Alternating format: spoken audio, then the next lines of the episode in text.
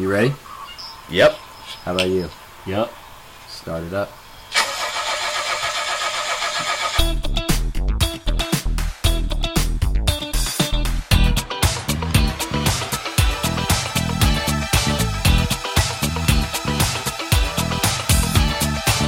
Podcasting from beautiful East Tennessee and brought to you by B R V Studios, this is Have You Heard, our show that brings up random news and crazy events and a lot of other topics you've probably never heard of.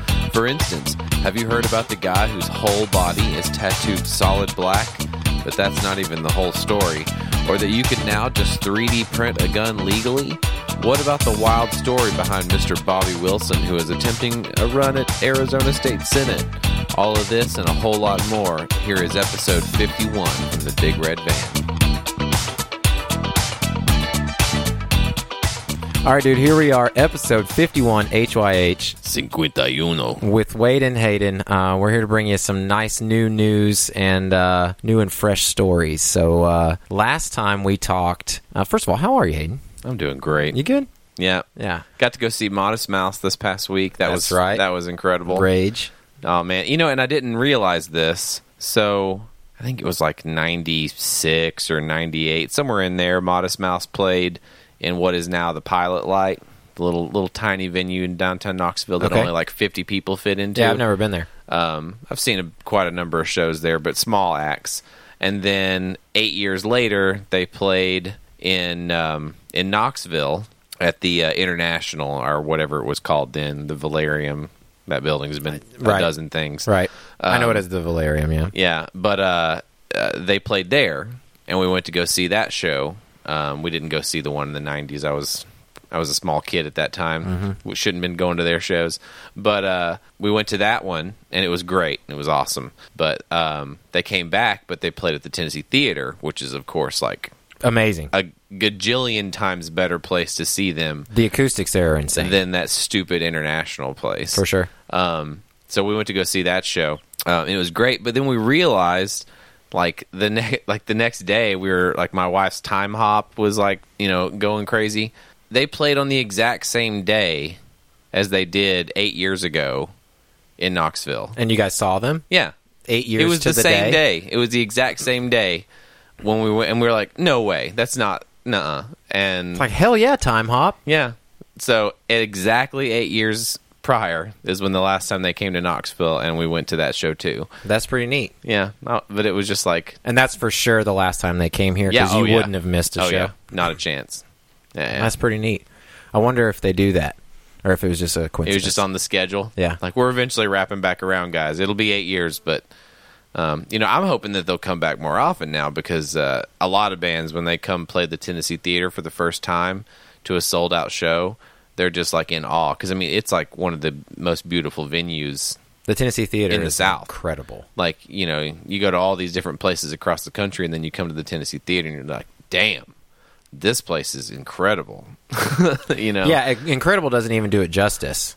Because it's old-timey, but it's also redone and remastered oh, yeah. with modern equipment and it's stuff. It's incredible in there. The the the lighting setup, the lighting, the seating. There's not a bad seat in that place. Mm-hmm. It's it's just incredible the way they have it. We've used that word four times to describe it. That's how good it is. But it was a great show, man. Yeah, I had a great time. That's they good. Played most of the songs I wanted to hear. I think I've heard you say uh, to me and other people that Modest Mouse might be your favorite band. It's up there, for yeah. sure.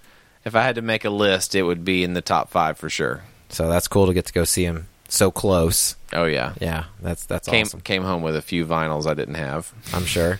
You're all about support the band, especially when it's your favorite band. Of course. You know, so that that's rock and roll, man.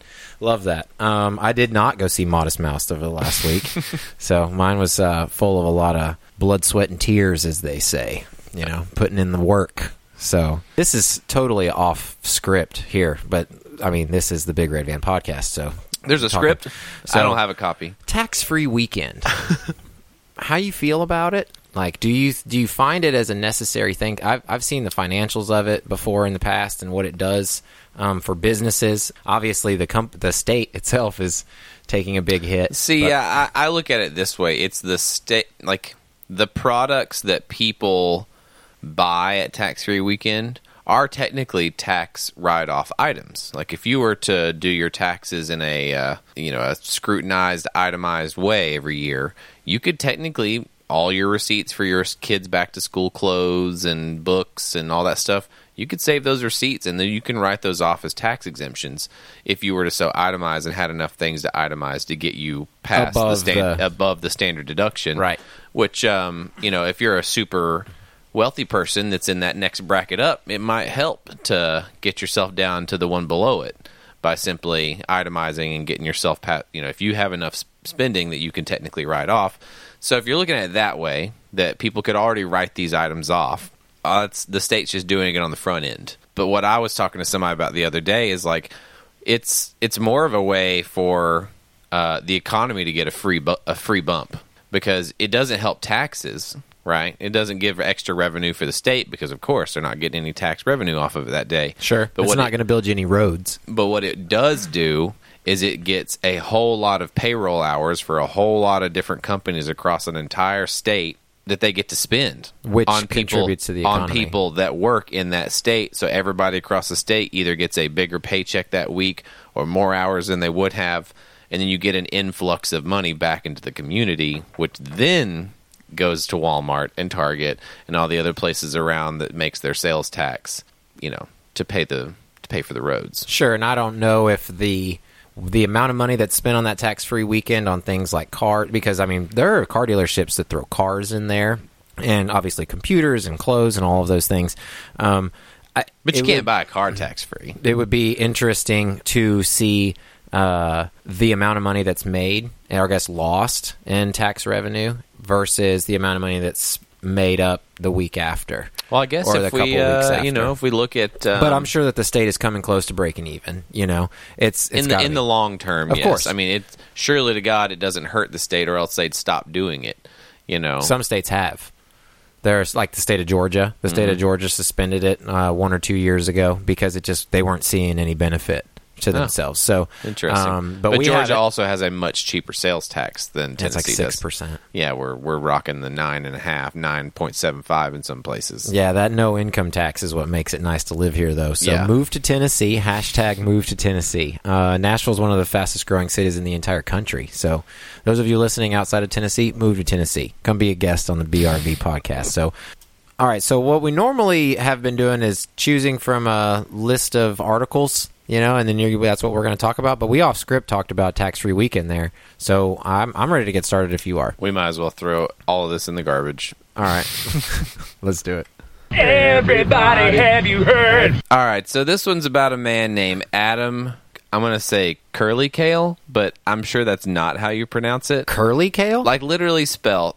Curly, like curly fries, like that word. Okay. You like it? My brain goes straight to curly yeah, fries. Of course. And does, then, it, does your brain go anywhere other than curly fries? Nope, not when I see the word curly. And then... we should throw that up as a poll. When you hear the word curly, is the first thing that comes to your mind hair or fries?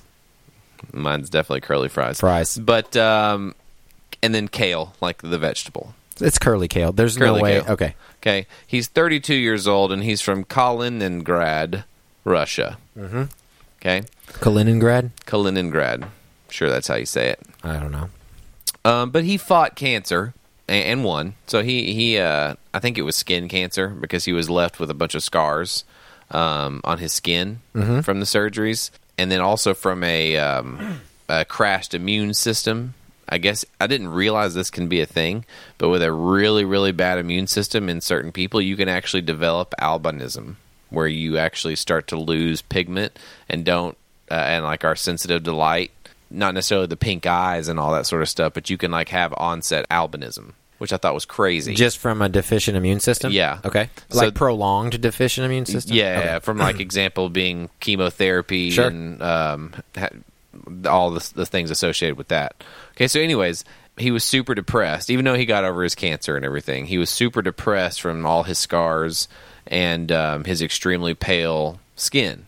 Okay. That's a common thing, yeah. Um, and he was also like very sickly and skinny, and he just felt really rough about himself. So he got into uh, tattooing and got a lot of tattoos. Oh, like okay, like got to the point where he was like, you know what, you only live once. and you never know when you're going to go. Of course, he had a cancer scare, so he was just... So I'm going to tattoo my face. He tattooed everything, actually. His wing wang? All of him. Balls? All. We're going to get to the balls. Taint? Everywhere. Wow. Okay? Everywhere. I can feel it all the way down in my plums.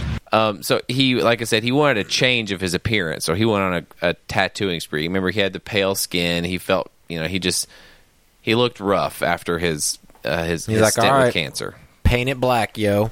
That's exactly what he did. Yeah. Solid black. No. Top to bottom, every inch of his skin. I was going Metallica reference. No, no, no. Graphite black. Or uh, Rolling Stones reference. His whole body. In the face! Inside of his ears, his nose, tattooed his eyeballs, the whole nine yards. This man... Eyeballs? This man is solid black. Uh, you got a picture for him? Oh, we're going to share his picture. Don't worry about that. Oh, my God. Um, so, like, he took... He he, he wasn't black before, was he? Was he an... No, Africa, he was, no, no, he was, he's white guy. White guy? Yeah, yeah. Um, Russian. Russian. I guess I... Well, I don't know. You don't, don't see wanna, too many black Russians. I don't want to assume, though.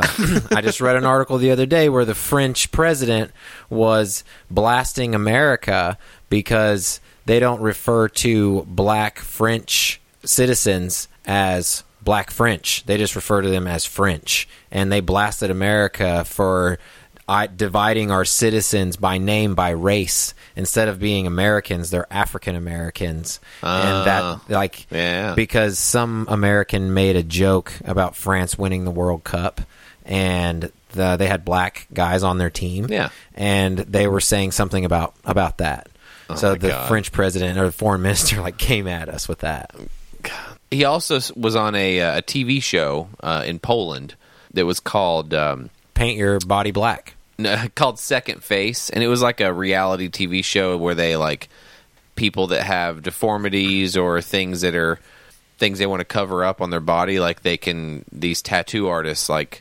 Help them. And it's like a reality T V show where like you come on and you're you're a guest. Yeah, I they, totally get that. And, you know what I mean? And so he went on there and they like tattooed a bunch of cool stuff over his scars, but then he kind of like got addicted to tattooing and like I said, ultimately ended up tattooing his entire body black. And can't that be very, very bad for you? I'm sure it can be. But you know what else is bad for you? Mm. The next stuff that happens. Uh-oh.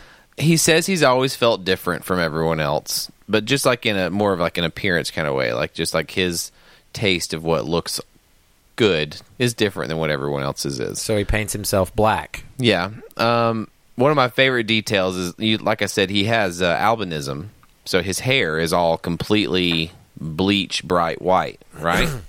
I bet this guy looks amazing. Oh, yeah. So he has his head shaved. His, he's, a, he's a baldy, but his... He has a huge handlebar mustache that is white and so on it's top like all of, you can see, and on top of his in, totally black face with, like I said, inside of the rims of his nose, like eyeballs, ears, all of it.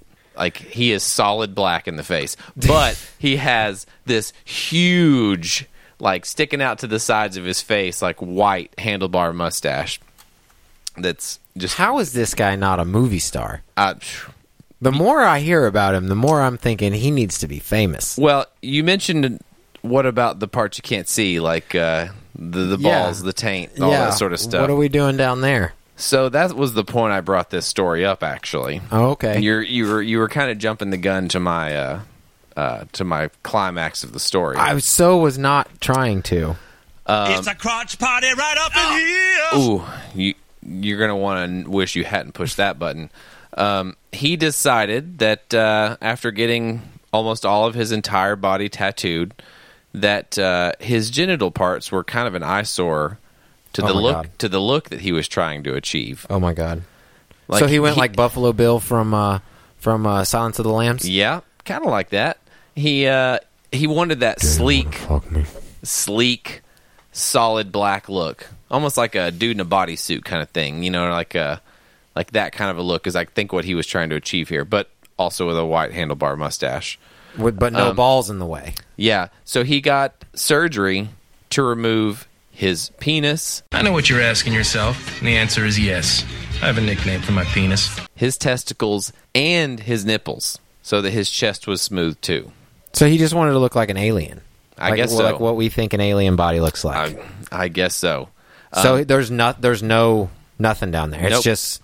I think he has a little bit of a nub so that he has something to pee from, like to point. Oh my God, that's the grossest thing that we maybe have ever said on this show. I mean, we've said some gross shit.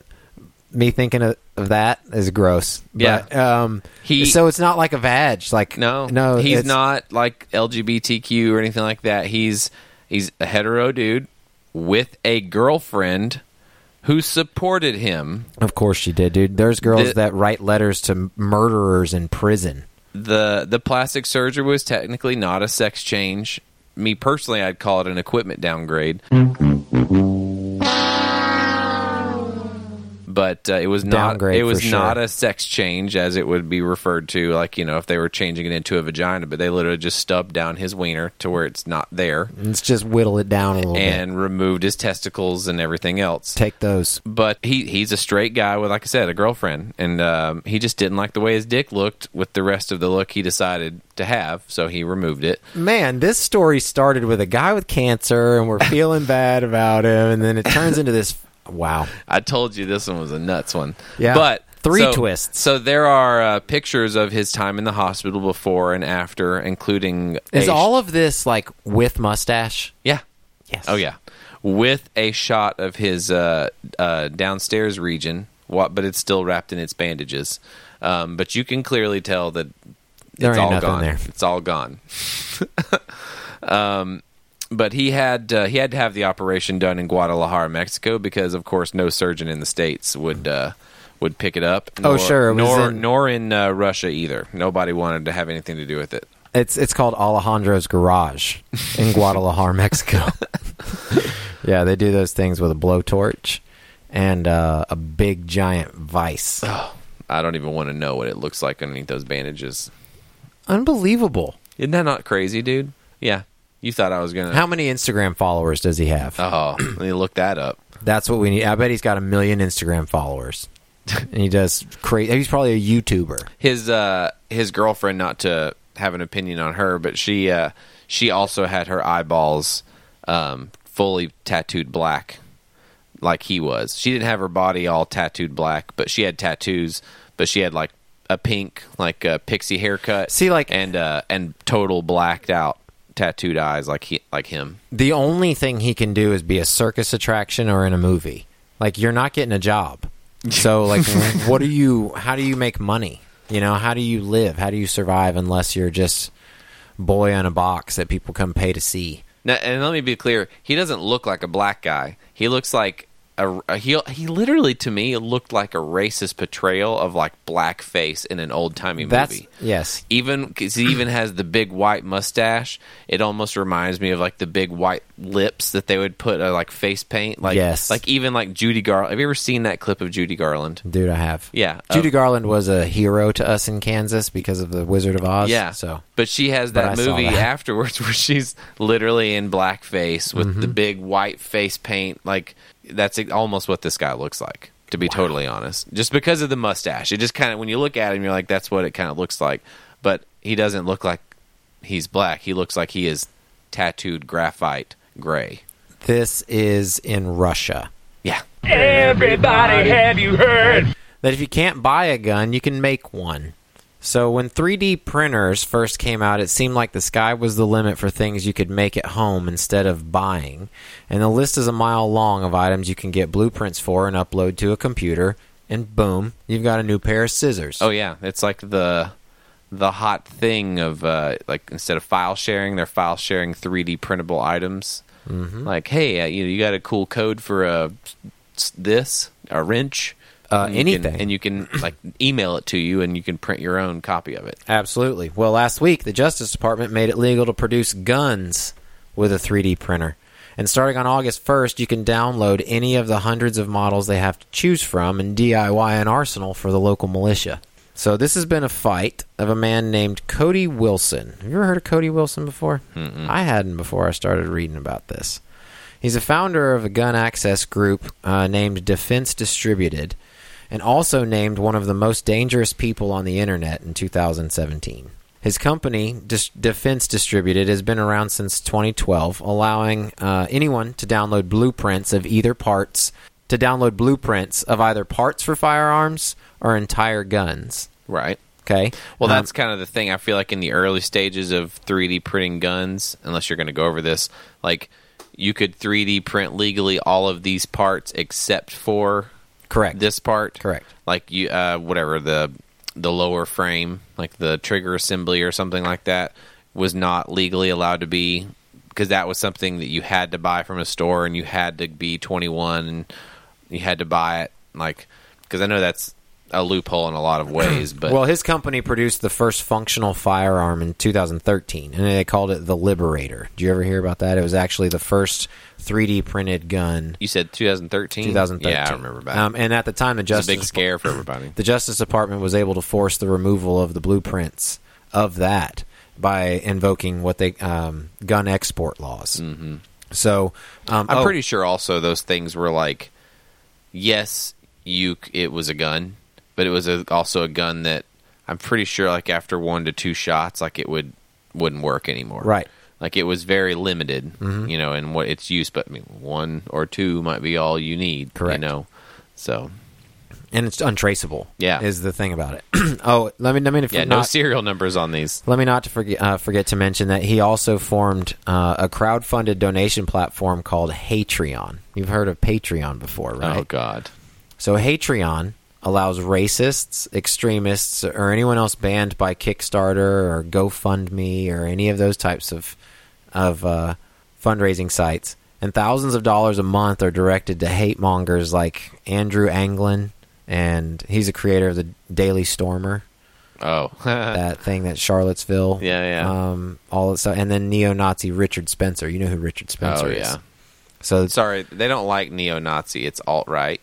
I don't give a shit what they like. So I don't even know if that's anyway, what they like. It's uh, um, Cody Wilson's buddies with those guys. All right. Okay. So, um, so we get a good picture of his crew. Yeah. So th- in two thousand thirteen, I mentioned the Justice Department was able to invoke those things. They were able to revoke the rights. Well, of course, they appealed, and uh, Defense Distributed won the appeal. Wilson argued that posting digital blueprints of automatic weapons online was an expression of his First Amendment right to free speech. Hmm. And, and when a judge ruled in his favor. Well, a judge appointed by Ronald Reagan. You know, as as as off, I don't think people should be able to just be printing out guns at home. I don't think you should be able to do that. But at the same time, you have to think, what's different about downloading blueprints for a three D printed gun, and other than the work involved, before I say this, and like just knowing the blueprints for any gun and making one. Because it's a lot harder to make one than oh, it is also to print made of, one. I, you know, I, I retract that statement. They're also made of plastic, and metal detectors don't detect them. Hang on a second. With the new ruling, Wilson can now release his new machine called the Ghost Gunner, which can make fully functional and untraceable firearms out of different types of metal. And this is a machine, like a computer-like machine, that they are going to sell and mass-produce for people. They've been anticipating the ruling in their favor. And they've been, like, manufacturing these things that can actually make them out of metal, not out of plastic, like what oh, wow. you just mentioned. And they can now, they can also put their encyclopedia of gun blueprints um, online, which before they couldn't have. And the encyclopedia ranges from A R fifteens to Berettas. Wow. And people can download and print them at home as of August first.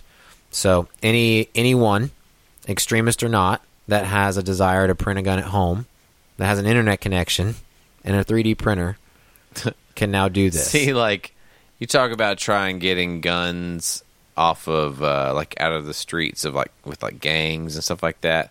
What if a gang just got a hold of a gun printer? Dude, do you not think that that's going to be one of the things that they're going to be going to try to that's, buy? That's going to be one of the things that they want above anything else. Think about like, warfare these days and how technology is oh, in, it's not in like, warfare. Talk about I mean, street we'll, warfare we'll, is the same way. We'll never run out of block guns. Block to for, block. Those boys got iPhones. We we already don't have an issue with not having enough guns for warfare, but I mean, but imagine a gun printing machine like that in the, the hands technology. of someone that, that has a challenge of getting guns.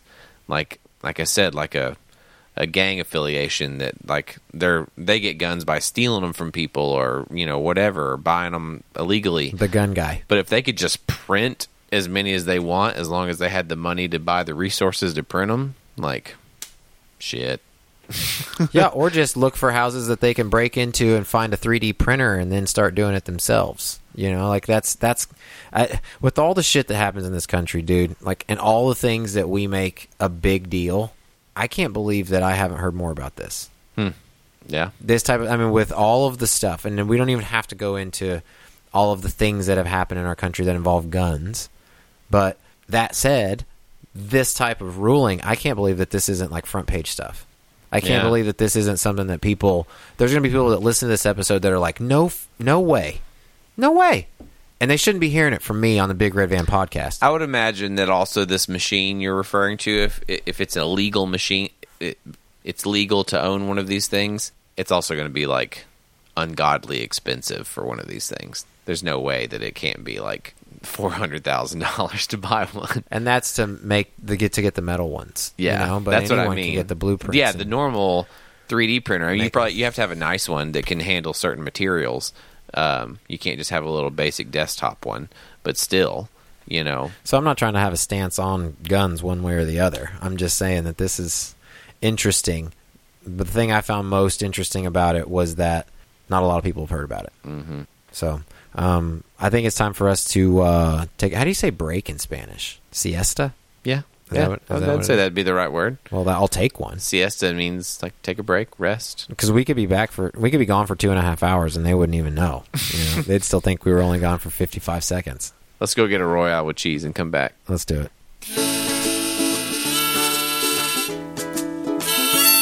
Hey, how's it going, Big Red Van listeners? Uh, my name is Reese Kitts. I'm Garrett Faust. And uh, we're, we're a part of a little podcast called Decent at Best. And what Decent at Best is, is we're a podcast where we ask you guys to send us in questions at our at our email called uh, decent at best show at gmail dot com. And whatever question you want to ask, you send it in to us, and we'll answer it live on air. And we will answer them with answers that aren't great. We don't promise they'll be good. They probably won't be bad. They'll probably be around Decent at Best. Decent at Best pretty much sums up our show. We don't Google anything. Everything is all off the top. Off the off the top of our head. So everything we answer is going to be completely first first impression, word association. So tune in to the to our episodes, and we appreciate it. See you guys there. Thank you.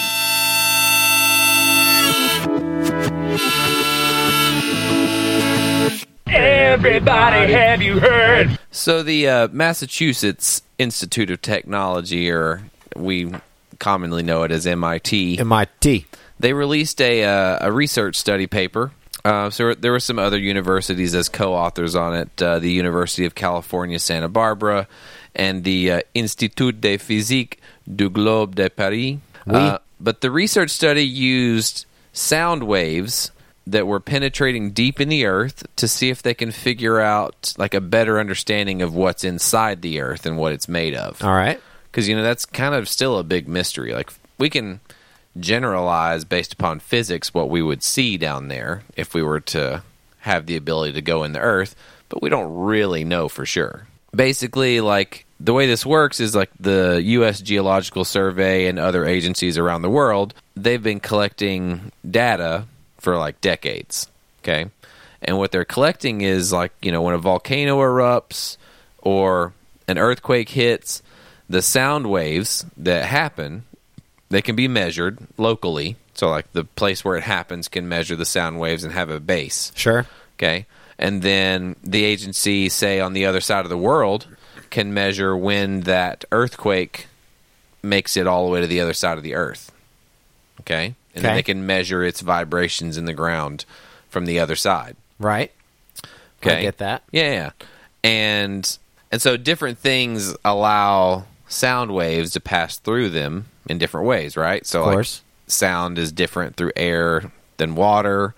So there's a difference between granite and sandstone, as well as other types of rocks and elements, right? Yeah, you could, you could totally you could understand. Sense. You could I feel understand, like we've talked about sound waves at some point. Yeah, you could understand before. That there's a difference of how the sound would be manipulated through different uh, mediums, and then the reverberation from it, yeah. Right? So. To start their investigation, they went through all the data that would measure the crust, and, you know, got a bunch of neat little things, and were researching the crust. But then the, uh, and I never have heard this term before, but it's called Cratons, C R A T O N S, all right. Cratons, Cratons, whatever you want to call it. Um, but what they are, they're non-molten chunks of rock that are in the, the mantle. So, you know, the crust, then you get the mantle, or the upper mantle, I guess you could call it, and then there's like the hot magma mantle. Magma. Okay. But in that upper mantle, there is these things called Cratons, or Cratons. Um, I like Craton. There you go. Okay, there we go. But you can think of them as literally mountains on the inside of the uh, the crust, but facing inwards. So right? Facing down? Yeah, facing back towards the core. Sure. Okay. Um, but they're very big, okay? They, uh, they're all over the earth, and they, you know, they vary from like one hundred miles down into the surface of still being solid rock to like two hundred miles down, and like they... Like I said, it's like a mountain range on the inside of the crust in the upper mantle, pointing down. Inverted, yeah. Okay? So the research team noticed that when the sound waves would pass through the Earth, that when they passed through the cratons, that the sound waves would, sound waves would speed up compared to the rest of the Earth. So if it was moving through a place that there was not a, a craton, it would be normal speed, but when it would get to a part of the Earth where it was passing through a craton, it would speed up really quickly and get through that zone rapidly. Okay. Okay.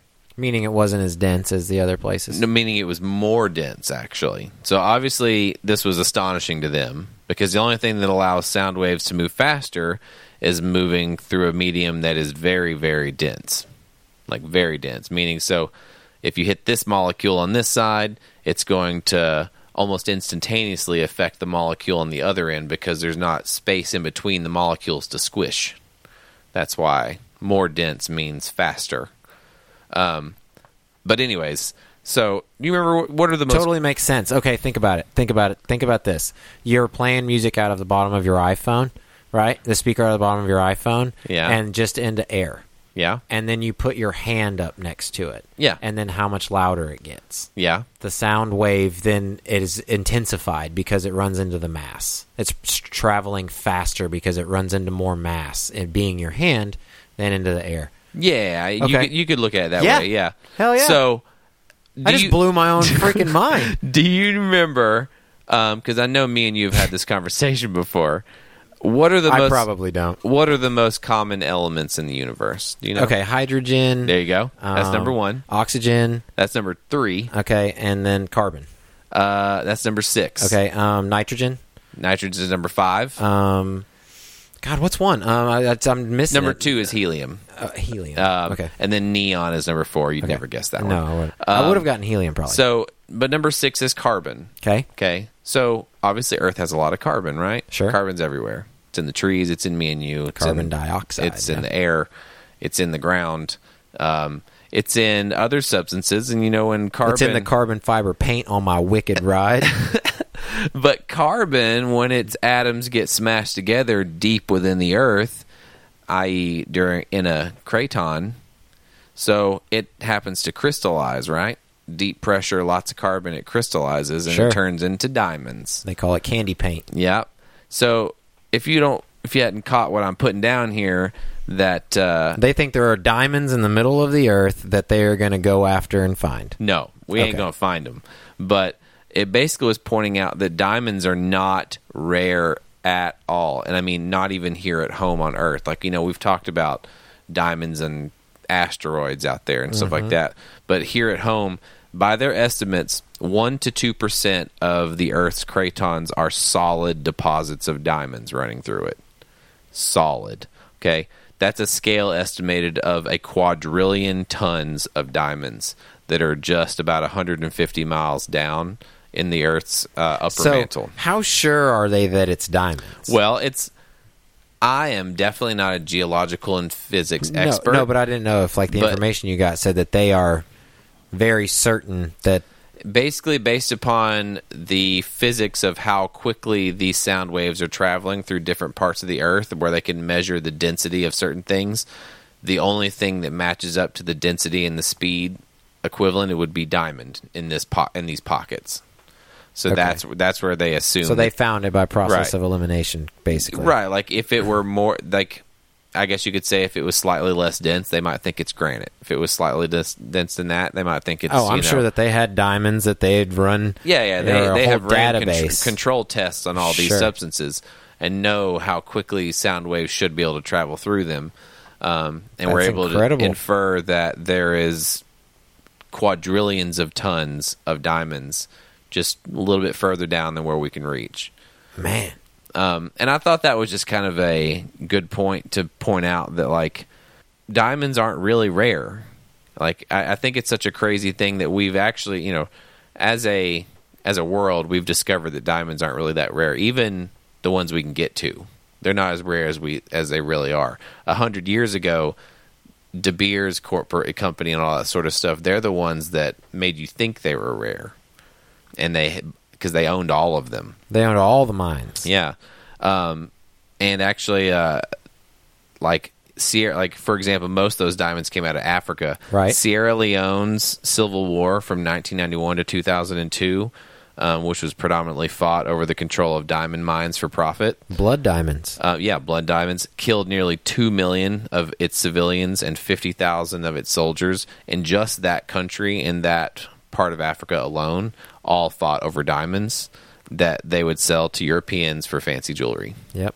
And all in the name of profit and money. And I know I took a big hard turn there at the end, but uh, yeah, we're I'm just not, not a fan of diamonds. So. No, I mean, it's just, it's one of the Earth's minerals that people have monetized. Yeah. Yeah. But we might have more than we've ever thought possible, just down low. That's crazy. Yeah. I wonder if, uh, see, something like that, and M I T is very uh, uh, reputable. You know, people are going to believe what they have to say when they publish something like this. It goes mm-hmm. into a journal usually. Yes. But um, how can th- something like that affect the global um, price of diamonds? Uh, well, it, pro- it? it probably couldn't, be- simply because they're... Because is, is that think, always going to be driven on I think more demand? It sheds light that there are just our diamonds everywhere. Because the De Beers Corporation has recently said that they are going to start producing diamonds in a laboratory. That they have come out and said it. That we are going to start producing these lower-level diamonds that hmm. are not as expensive. You can buy this one that looks like a carat, that is a carat, that's the same as, you know, looks the same as another carat, but it's a fourth the price. Interesting. And it's not cubic zirconia. Like, it's a diamond. It's made it's of carbon. It's a laboratory diamond. It's made of the cheapest substance on Earth. Yeah. Just pressed down real hard. Yeah. Together. That's that's what they say that, you know, his... That's what's also crazy. His butt was so tight that, you know, he could have put a piece of coal up his butt and he'll give you a diamond. Exactly. Yeah. I just think that's so crazy. It's the sixth most abundant element in the universe. And... it's the most expensive thing if it's only in that form to us. Like, we have like this thing about diamonds. Like, it's clear rocks, man. It's clear yeah. rocks. Yeah. Everybody, have you heard? So did you know, and you probably have, probably do, that ninety this because this so this question I'll I'll just restate this. This question is not directed at you, okay? Because I know how smart you are. uh, did you know that ninety-seven percent of all intercontinental data travels through underwater cables? You said I'm not allowed to answer that question. Now you can. Yes. Okay. Yeah, yeah, yeah. So give the audience the, a second yeah, to listen. Like, there's totally like a bundle of cables the size of a Volkswagen Beetle running from like us to England. Yeah, yeah. So back in the eighteen fifties, actually, the world was expanding so fast, and the advancements in technology were being tested by people in so many different ways. Uh, some very dangerous. Think about flying airplanes. Um, the beginning of railroads and boats, you know, how we were trying to get into high-speed boats and those with motors versus those with wind or uh, paddle, that type of thing. Um, have you ever heard of the practice of oceaning? No. I think oceaning is basically what you just described, putting the cabling from coast to coast. Okay, so I just so, don't know the word. Right. In eighteen fifty-eight, the Atlantic Telegraph Company su- successfully laid the first underwater transatlantic communication cable. So from like, transatlantic meaning under the Atlantic Ocean. Oh, yeah. Right? Which ran from Nova Scotia to Britain. essentially allowing the first ever text message to be sent. Uh, it went from President James Buchanan to Queen to then Queen Victoria. Old Buchanan? Yeah. Old Jimmy B. It read, quote, "Glory to God in the highest, on earth, peace and goodwill toward men." And it took almost eighteen hours to go that distance. Man. Back in eighteen fifty-eight. Why did it take so long? Because That's it was weird. made of copper. That's weird. So the conductivity of copper and the distance that it traveled, it took that long for it to go through. Okay. So well, they also, it was also probably in uh, like ones and zeros, or, you know, Morse codey, you know, so it was probably like deep, and then you got to wait the like five minutes for it to get there, and then beep, get another beep, you know, and then they're sitting there just like compiling ones and zeros to make letters and to make a message. That's probably a good a good thought as to how it went through, to be honest, in that time, because it was eighteen fifty-eight. Man. So fast forward to today, and Google has plans to lay their thirteenth set of underwater transatlantic cables connecting Virginia to France. It's a project they are calling Dunant. I don't know what that is. I'm sure it's... Dunant? Dunant. Dunant? Dunant. It's D U N A N T. Your guess is as good as mine. Dunant. Uh, but like... He done it. But this one... Like three more of their thirteen total will be what's called a private cable, meaning no other companies will be able to run data across it. Um, oh, and that message from Buchanan to the Queen I mentioned earlier, today's fiber optic cables can send the equivalent of that message one point two five trillion times per second. Oh, that same message one point two trillion times every second? They could send that message. With, because you said the cables are like the size oh, of a yeah. Volkswagen, yeah, oh, yeah, right? Yeah, yeah. So that, that's probably bigger than that. But or it's a bundle of cables, I should say. But. So comparison, Facebook and Microsoft together, they announced a forty-one hundred mile cable running from Virginia to Spain. And Amazon, SoftBank, and Facebook are in this trio deal, and they're teaming together on an eighty-seven hundred mile cable system to be trans-Pacific, to run from California That's serious. over to Japan, right? So there are currently four hundred twenty-eight underwater cable systems of this type in the world, and most of them run on very tight partnerships between data giants like Amazon, Google, Facebook, and these big giant um, mm-hmm. countries. I bet there's some serious ones from like India to Australia, and, of course, and like. Uh, South America to Africa. I bet there's a lot through there because that's so, the shortest distance from Eastern or west, East Hemisphere to West Hemisphere. Is most people, I would say, probably think that that or used to think that that uh, type of information traveled in the sky through satellites, through the cloud, or through the satellites. Absolutely, and not that the data is being driven through a cable because cable's so much faster. Mm-hmm. Nine, like I said, ninety-seven percent of the intercontinental data that's shared is through cables. It's not through satellites. It's wild, p- pretty awesome. Um, but with this, Google, however, is looking to connect their growing uh, network of global data centers. Like they've got these big giant. Just server centers yeah. all over the country. Amazon has the same thing, mm-hmm. right? But they're trying to connect these from country to country uh, with their own wires that they're not sharing bandwidth with other companies. And with this, starting in twenty twenty, they will have unchallenged bandwidth for a contract length of fifteen to twenty-five years. That sounds a lot like uh, net neutrality, but instead of it being the net, it's like we're just going to build our own net. Yeah. Yeah, you know what I mean? It'll like, be whatever. That's what it sounds like. If Amazon's going to run its own lines to places and stuff like that, like that just sounds more like we're just going to build our own internet, and you can only Amazon on it. Yeah, man. I you wonder know? what kind of effect that has on the on the ocean. Uh, I have like how far down a, do they go? Like, I'm pretty they sure just, they lay across the bottom. I, I'm on the I, bottom of the ocean floor. I want to say that. Like, do they just lay them and they sink? The, they're not on the surface. I know that. Oh, I know that they're not on the surface, but are they? Would they be like five hundred feet down, one thousand feet down, and it, then just running across the middle of the water where like aquatic be, life could? I think that's going to have to deal with it's it. It's either that or across the bottom. I don't know for sure, but they're fairly inert, I would say. I mean, it's not like they're running oil or anything like that through them. So I mean, like it's probably coated in steel, and it's just a big long pipe that's just running. Mm. It's probably like got clams all over it and oysters and mollusks of all kinds, and who knows, they may go and clean it uh, you know They may run like a machine down it. I'm going to say I was one of the people that didn't realize that these things were around. Yeah. I, I just can't remember if it runs across the bottom or if it does. I know it doesn't float. It's that's on purpose, so nothing can ever accidentally hit it. But uh, but it's definitely out of reach. It's crazy. It, like, it makes me think about the subway, and it makes me think about, like, the underground mail system in New York City. Like, have you ever seen old videos or any movies that had uh, that showed, like, that suction cup um, method where they would shoot mail oh, yeah, yeah, yeah. like yeah, throughout yeah. New York City?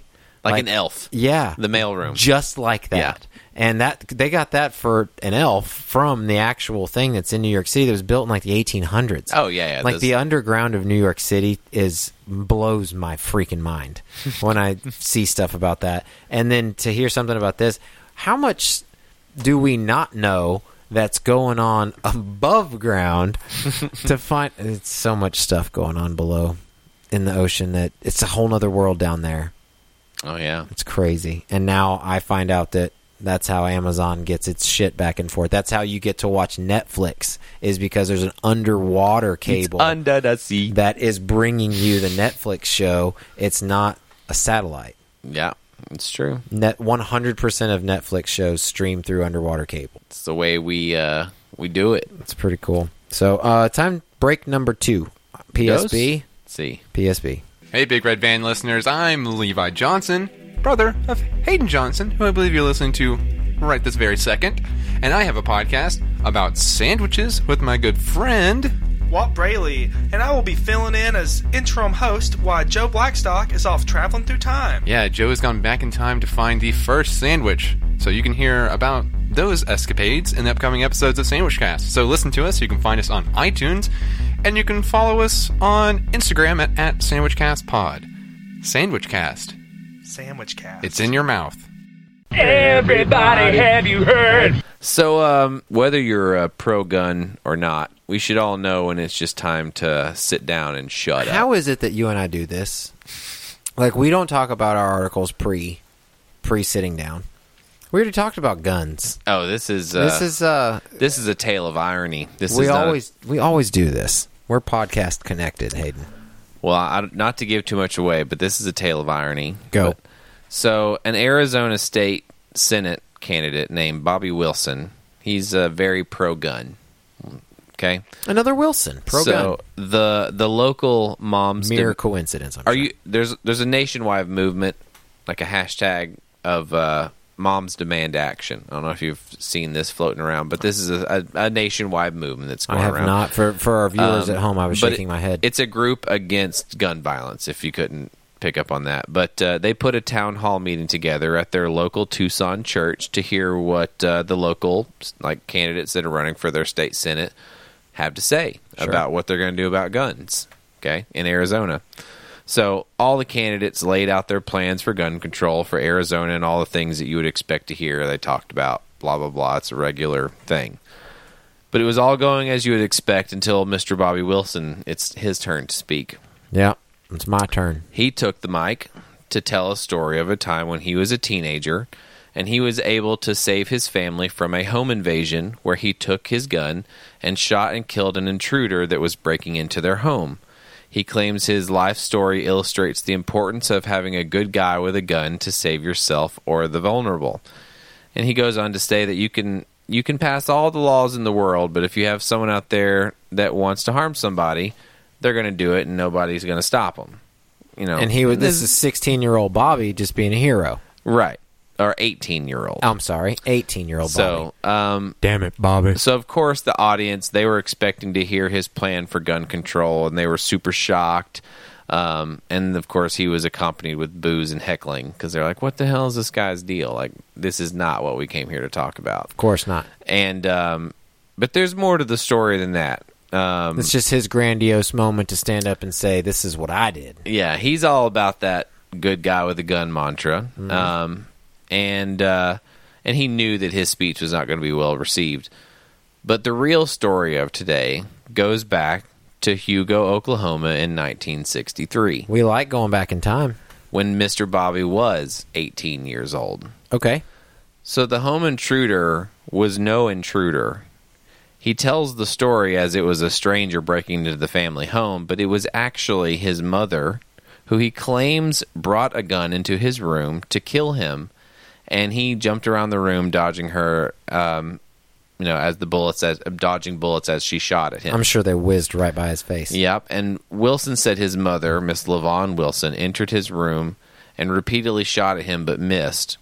So while aiming for Mister Wilson, he said his mother must have seen like a shadow move or something because she swung the gun. The rifle butt hit his younger sister, Judy Wilson. Of course, this is still to his uh, his story. Sure. Hit his younger sister, Judy Wilson, in the back of the head and caved it in, knocking her out, probably killing her.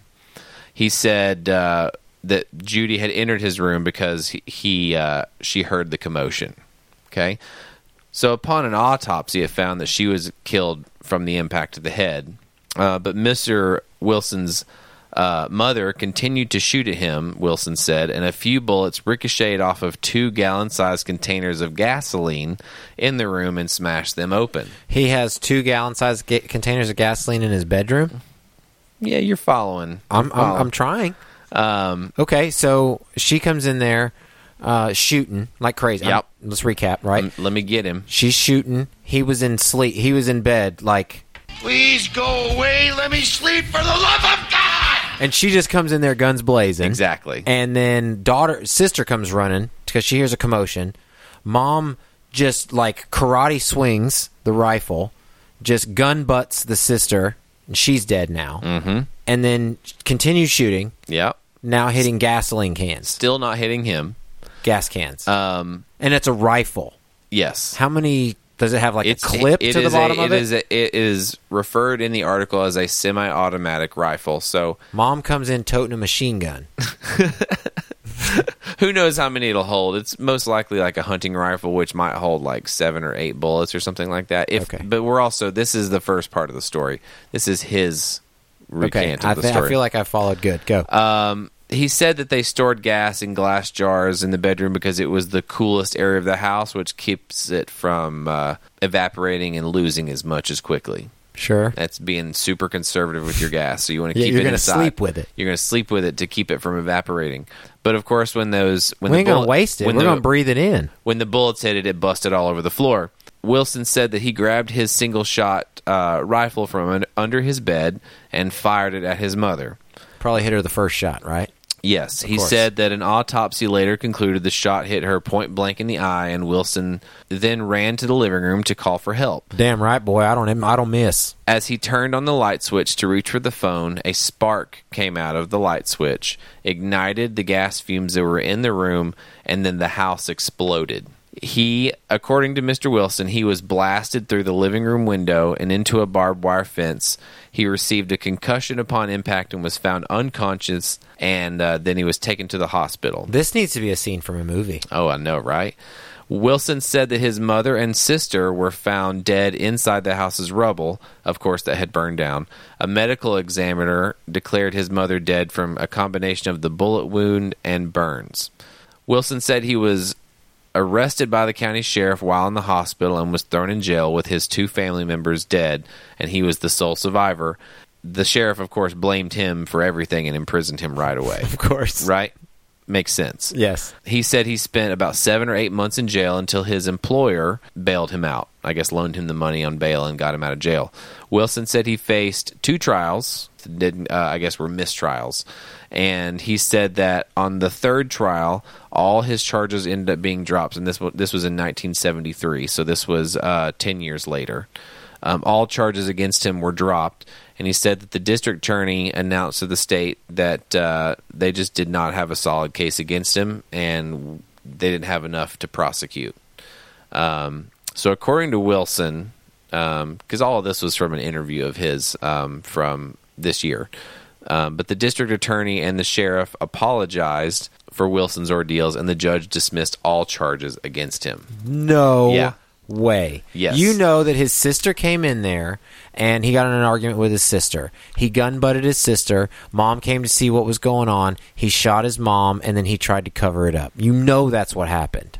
No, that's exactly what happened. So um, the newspaper and the uh, the court accounts of the killings are much different. So details reported at the time uh, in a local newspaper, in addition to the court records from Wilson's case, both differ significantly um, from Wilson, Mister Wilson's account. Of all this, what I've just spoke about was from an interview of him that was, I'm pretty sure it was this year. And where he then, sat down and recanted an episode from fifty years ago. Exactly. And this is how he described frame it Frame by all. frame. Um, the Choctaw... Choctaw County Weekly, a publication that uh, puts together articles from um, uh, papers from all across the area. They published several stories about the events uh, following the deaths and the fire. So in one of theirs, uh, on June twentieth, nineteen sixty-three, the Choctaw County Weekly, after the count- after the fire was extinguished, uh, a water truck sprayed the site to allow the funeral workers to get to the remains. And according to the newspaper, the charred bodies of LaVon and Judy Wilson were found lying together in bed in a perfectly relaxed position, indicating they died in their sleep from suffocation. So the paper then reported that neighbors heard the explosion and rushed to the house to find uh, Mister Wilson lying in the grass, gasping for breath. So that part was, I guess, technically true. He probably did. I about blew my ass off. He probably did blow his ass up, trying to light the house on fire with gasoline. Mm-hmm. That's probably true. Of course. Um, but the but he was suffering from smoke inhalation and had a bunch of minor cuts and burns on him. Um, initially, of course, authorities anticipated that it was just uh, an accident, uh, but they still proceeded with an investigation. A week later, the paper reported that Wilson had actually went to the police and confessed to murdering his mother and sister. Said he did it. He even led officers to where he buried the rifle that he used to kill them. Or he admitted to shooting his mother. Um, then his sister ran in, and he's the one that crushed her skull with the rifle butt. And he placed the bodies on the bed, poured gas around the house, and lit a match. Is what they ultimately uh, proved that is actually what happened. But it was Sheriff Thornton's tenacious insistence. The reason that they were able to conclude all this was that it was his tenacious insistence that the bodies be sent to the State Crime Bureau for examination that would have spoiled otherwise would have been a perfect crime, because you would have never known that they were suffocated and all that other stuff before they died. They would have just been like, oh, they were asleep, house burned down, you know, poor tragedy. That's when, of course, like a week later, he confessed to his crime. But here's where it gets crazy. So, in that final trial that I was talking about where he said that they just had a mistrial and they just had to let him go and they apologized and all and that sort of stuff. This is after a confession that he just didn't sign, I guess? No, he signed it, but here's... here's so, in the in the court proceedings, Wilson filed with the court for mental incapacity to make a rational defense. This is what he used as his defense. He claimed he suffered from amnesia during the time of the allegations and with no clear memory of the night's events, was unable to plan his defense with attorneys or to be able to tell his side of the story. So therefore, he would not be able to defend himself because he had quote-unquote amnesia of that night. The court ordered a jury to decide whether the evidence supported Wilson's claims of memory loss. Four days later, the jury returned with its verdict that Wilson did indeed suffer amnesia, they said, and the judge ruled Wilson was thus not capable of proceeding to trial and making a rational defense. So the case was suspended until Wilson could regain enough memory to defend himself, is what the judge said. Seven years later, like I said, in nineteen seventy-three...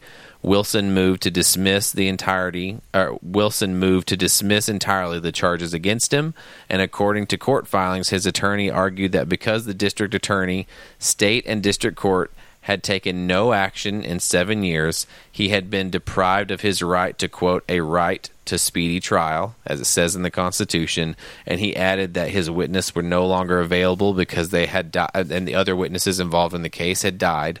He motioned for all charges to be dismissed. The court dismissed the case. Be- for lack of evidence. For lack of evidence, and because his constitutional right of a quick and speedy trial were not met, so they dismissed. So there he stands in front of that group, that and, town hall meeting, having murdered his entire family, w- talking to that group of mothers that want action. Mothers Defend Action is the name of the yeah. thing? Oh, my God. Is that not the most unbelievable story you've ever heard about somebody publicly speaking somewhere? standing up in front of those people saying a good guy with a gun will solve all the problems, when he is a gu- a bad guy with a gun that murdered his wife, murdered his mother and little sister. And dad too, right? Wasn't no, no, no, dad, dad wasn't. Dad wasn't home. I oh, think okay. Dad, I don't even know if it was around. They oh, didn't mention dad in any bit of the okay. story. But but is that not mind blowing? That I I don't remember the last time I heard something as crazy as far as someone being let off for murder on a technicality is basically what that is. Yeah, and so the. Um, They know that he murdered them. Yeah. Yeah, he admitted to it. But the fact that he admitted to it, but he didn't, because basically they had laid it all out and basically got him to sign a confession, right? But he's saying that he wasn't right when wasn't he... mentally capable because he had amnesia of the situation, so that got thrown so all out. All he needed was a court to rule in his favor on the amnesia. Yes. And then his confession was thrown out. Yep. And then also postponed, but because they postponed and then he was able, because it took so long, uh, for him to come back with right to speedy trial, and you guys don't really have any evidence against me, so bye. See, that right to a speedy trial is, that's a relative thing. I mean, seven years is a long time for anybody. But all it takes anybody, is a judge but, to rule on it. But it does take time for people to build a case, so that is, uh, and all it takes is for a judge to rule on it, that's right. Um, so... Wilson then moved to Texas for college and law school. He graduated, practiced law in Texas for twenty years after this as well. That is so scary. Yeah. Last year, Mister Wilson told the uh, the Green Valley News, uh, which is a uh, Southern Arizona uh, publication, he ultimately did regain all of his memory of the events in a uh, momentous day, he remembers, because he was investigating the case of one of his first clients who had been falsely accused of murder. He said that he was looking for clues in the woman's vehicle where the combination of gasoline and blood ignited memories in his brain of when that horrible night, um, of when he was younger. And all the memories flooded back in on that day. And so what he decided to do, since he's not going to go to jail for it, is he's just making up his own account of it. And uh, he uh, he wrote a book telling his version of the story and how it how it uh, how it happened. And then he moved in nineteen ninety-five is when he moved to uh, Arizona, and he taught law as a college professor. He also, where in Arizona? Do you know? Oh, I didn't say which college, uh, but it was in Maricopa County. I can tell you that. Maricopa. We talked about that uh, with Alex, but it was Maricopa County Community College District. Oh, that's where it was. Sorry, I did write it down. The Maricopa County Community College is where he worked. He also owned his own private investigation agency for ten years. That was kind of a weird little one-off about him. He currently teaches uh, paralegals at Rio Salado College, and he's a three-time recipient of teaching award for adjunct uh, fam- faculty at the college. But uh, he still stands by his beliefs on uh, his gun control, even though all that stuff from his past. Like, literally, this article laid out every single, like, news article and, like, like, uh, like what's the word? Um, micro-reel? Yeah. Of, of, like, the old articles. Microfilm. Microfilm of, of all the old articles. You could sit there and read all the headlines talking about this guy and all the stuff he did. And it's just, like, over time, nobody really remembered it, and it got dismissed so long ago, and he's just doing his thing. Wow. Teaching people things. Teaching people law. Because he's good at it, I can't. So what do you think? You think he murdered his family? Oh, well, yeah, well, he did. He absolutely did. The point is, is he got off on the technicality and is n- preaching to people about guns being safe when he used them to murder people with them. No, I mean, like I said, regardless of your opinion on the fact, it's just the ir- irony of this guy did this horrible act and then decided to go preach to people that wanted to do something about it, about how guns are better, but he murdered two people with his in cold blood.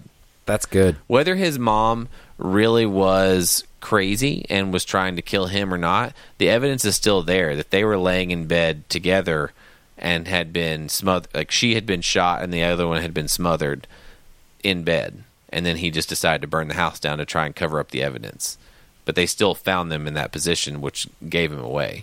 Sick bastard. Yeah. Crazy stuff, man. Everybody, have you heard? So much like a recent get-together that was held in Helsinki, two high-ranking gang members in Chattanooga came together to talk about things at City Hall with a mayor as a local moderator. Okay. Did you catch what I did there? That's the Helsinki thing? gang members. uh, Chattanooga has been trying to address the issue of rising gang violence, and these meetings are held with the intention of these guys simply hashing it out, like their differences, you know, like civilized people, you know, like, like you and I. All right, man, for real, what's the problem? You got a problem, I got a problem. What's the problem? Let's, problem. Let's figure it out. What's the problem, right? But again, it's no problem. Much like Helsinki, it takes civilized people to get to civilized solutions. Yeah. We're talking gang members here, right? So these two guys, Kevin Dwayne Bush and Keyshawn Kidd, both known gang members to local police with both vo- both very volatile personalities, they attended this mayor's meeting. This was a couple weeks ago. Um, because of his past offenses, Mister Bush was on probation and wearing a G P S ankle bracelet. So it allowed police to track his movements the day of the meeting, right? Mm-hmm. So as soon as the meeting ended, the G P S shows Bush leave the mayor's office and head directly over to the home of Mister Kidd, a gentleman who was also at this meeting. On the other side. On the other side, and they're talking, right? Trying to hash things out. So Bush goes to Kidd's house, and uh, ballistics tests uh, matched to the bullet casings found in the doors of Kidd's car and in his arm came to the, uh, from the gun that was belonging to Mister Bush's brother. Mm-hmm. Mister Bush's brother said, "Yeah, old uh, he borrowed it. Old Kevin Dwayne had access to my gun." It allowed police to charge Mister Bush with attempted first-degree murder. Wow. Reckless endangerment and unlawful possession of a firearm. But what in the hell did the mayor think was going to happen when he brings these gang members together of opposite, both, like, this is local stuff. That's this is, crazy. This is where you and I work. So he didn't die, though, right? You said he, no, just, got, he's he fine. just got shot and, he's in fine. the arm, and he's, yeah. he's okay? Yeah. Wow. But, okay, but also... The meeting was to talk about things like gun violence and all of that, and they end up shooting each other afterwards. I mean, uh, I, I my brain went straight to how dumb do you have to be to go do a drive-by with a G P S anklet on? that, yeah, that, yeah, that's that's, that's what I want to know. Like. You think you're? He was like, "No, man, I didn't do it." And they were like, just like uh, "Yeah, you did. You you were right there. Yeah. Did you see you yeah. did it? You were there. Where were you? Oh, I was. Uh, no, you weren't. But you know what I mean? Like that's just dumb. Like I guess you had to. He had to have really needed to go shoot him. Like he must have really said something. He probably like put him on blast in front of the mayor because it's like a guarantee you're going to go to to prison. By if you go do this. Oh, one hundred percent. You know what I mean? It's a guarantee you're going yes, to prison. Yes, murder charge. And you were already clearly on probation because you have a G P S bracelet on your ankle. Gun charge. So, I mean, you're going to prison. Like, they're going to catch you doing this. Like, it's like, is it that worth it? Like, I, you know, like uh, he really needed to get shot. Like, dude, there's different mentalities. He didn't even succeed. He didn't kill the guy. Now he's going to prison forever. I'll never know the mentality of a gang member. Or the mentality of, you know, there's certain walks of life that uh, I just couldn't fathom. I can't I can't fathom that mentality. Yeah. Like, like you just said, I've got to shoot him. like, like, I, like you really got to shoot this guy. 'Cause I've never felt that way in my life, but, ever. But but to such a degree, like, I, I you know, I almost could understand a crime of passion where, like, something happens and it's just, like, all it is... That you you got to get this person, you know, or something like that. You know what I mean? Sure. Like, but in his situation, like he he has to know that he's going to go to prison. Period. Has to, if not die. You know what I mean? Like so, because of course, if you're thinking about going and shooting up another gang member's house, there's probably the chance they're going to shoot back at you. Yeah. You know. That, yeah. That's that's a probably high unless life. You saw at the meeting that he ain't strapped. Unless you're driving a Tesla and you're super quiet coming up. True. You know. But, uh, you know what I mean? Like, I, he had to know he was going to go to prison. So it's like, what the, hey, his reason, his I'm reason gonna, for shooting him had to be a really good reason. I'm going to be on record as saying I don't think he was thinking about going to prison. I don't think that was on his mind. Yeah, like maybe. Yeah. Uh, I'm, I'm going to say that I don't think he was thinking, I'm going to were jail. Were these guys the leaders? Or were these guys, like, just, like, kind of high ups that were sent by the leaders. They were sent. You kidding me? They don't bring the Dons don't come together in front of the mayor's office. The mayor goes to the Don's office to That's pick, up, to pick up his paycheck. These guys weren't like heads. These were no, no, no. Li- no. These were like lieutenants. Yeah, yeah. Lieutenants is a good one. They're definitely not colonels.